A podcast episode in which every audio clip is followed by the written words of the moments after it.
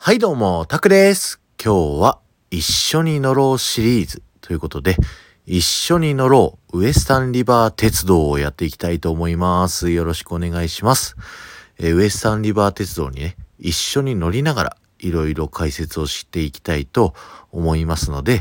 45秒のところで一度止めていただいて、このアナウンスがですね、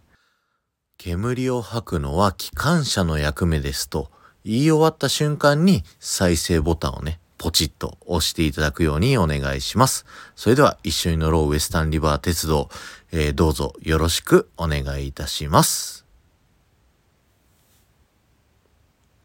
さあ、始まりました。ウエスタンリバー鉄道。えーアナウンスの間はね、なるべく喋らないようにしていきますので、よろしくお願いいたします。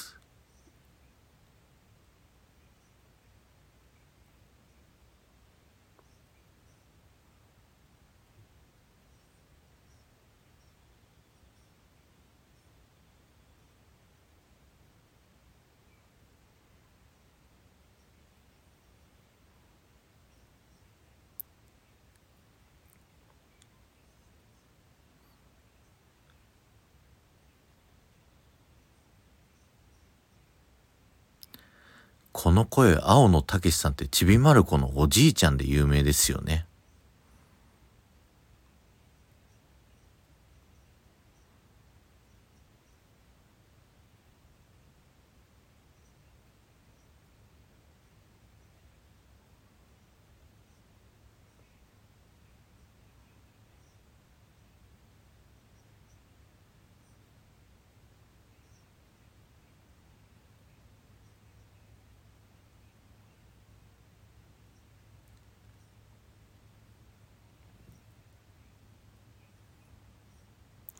ミズーリ号、リオグランデ号、ミシシッピ号、コロラド号の4台あるんですね。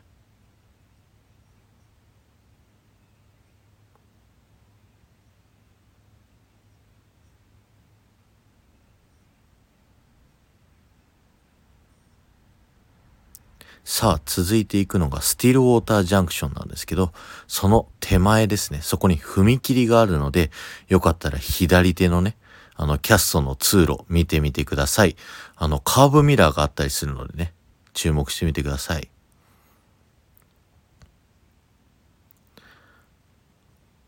あと、建物内にね、ポカホンタスのポスターあるので、ぜひ探してみてください。めっちゃむずいっす。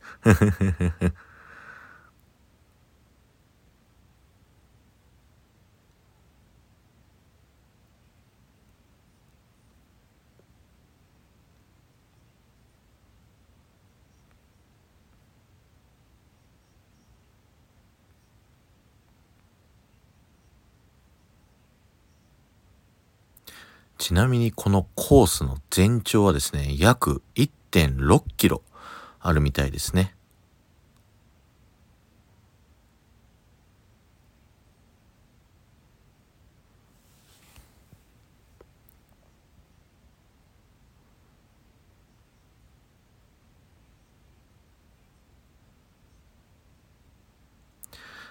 ウエスタンリバー鉄道って子供の時からめちゃくちゃ好きで、あの、パークの外からもこの汽笛の音聞こえると、すごいワクワクしますよね。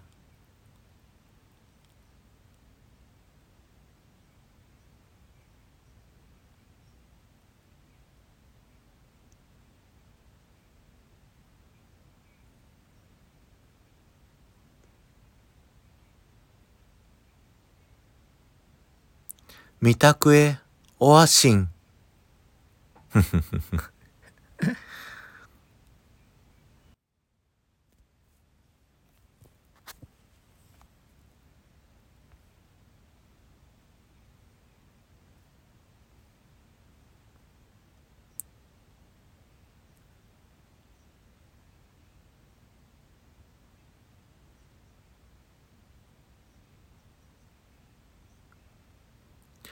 この後、プレイリードッグが出てくるので、右側にね、注目させるアナウンスがあるんですけど、実は左側を見てるとね、あの、車庫に向かう、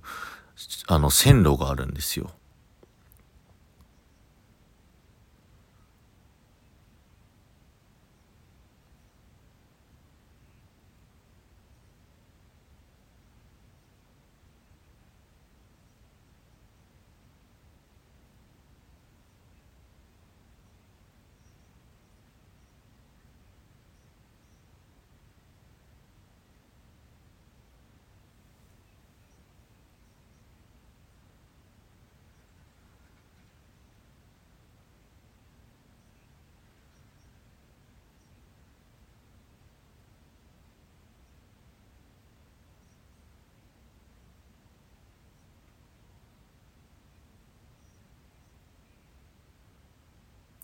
ちなみにこのウエスタンリバー鉄道の最高速度っていうのは時速12キロぐらいらしいですね。自転車？ちょっと速い自転車ぐらい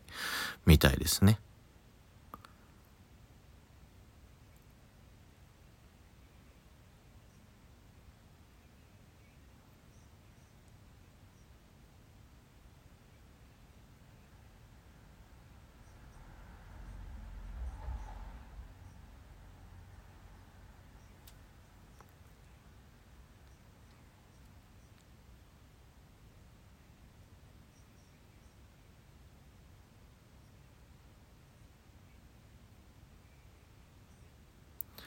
スプラッシュマウンテンはあの、パークが開園した後にオープンしたので、その頃からね、あの、線路をね、張り直したらしいですよ。コースを変えたみたいです。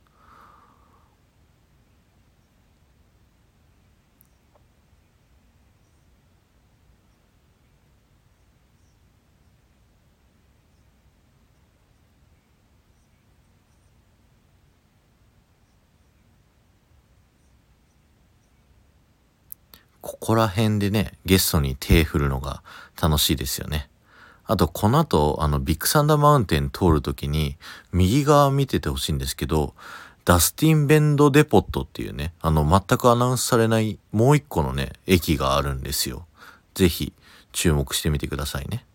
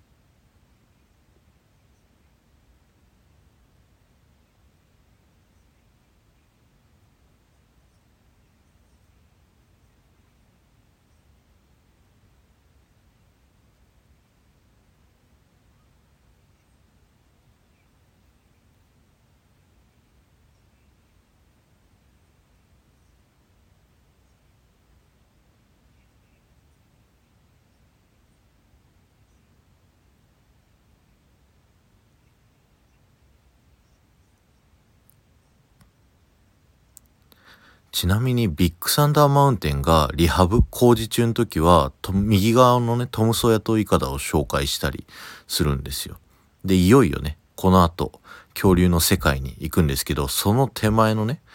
左側の木に注目していただきたいんですけど、ジュラシックツリーって言って、世界にね、数百本しかないっていうね、貴重な木があったりします。その後、ちょっとした洞窟に入る手前のところですね、赤い箱があるんですけど、あの、そこにはね、トニー・バクスター、バクスターさんっていうイマジニアの方のね、名前が書いてあるんですよ。ここの左側くらいですね。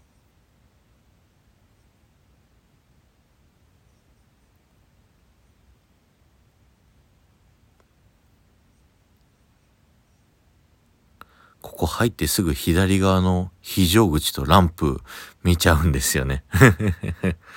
あと、この恐竜のシーン、僕子供の時めちゃくちゃトラウマだったんですけど、分かってくれる人いますかね？なんでこのシーンあるんだろうって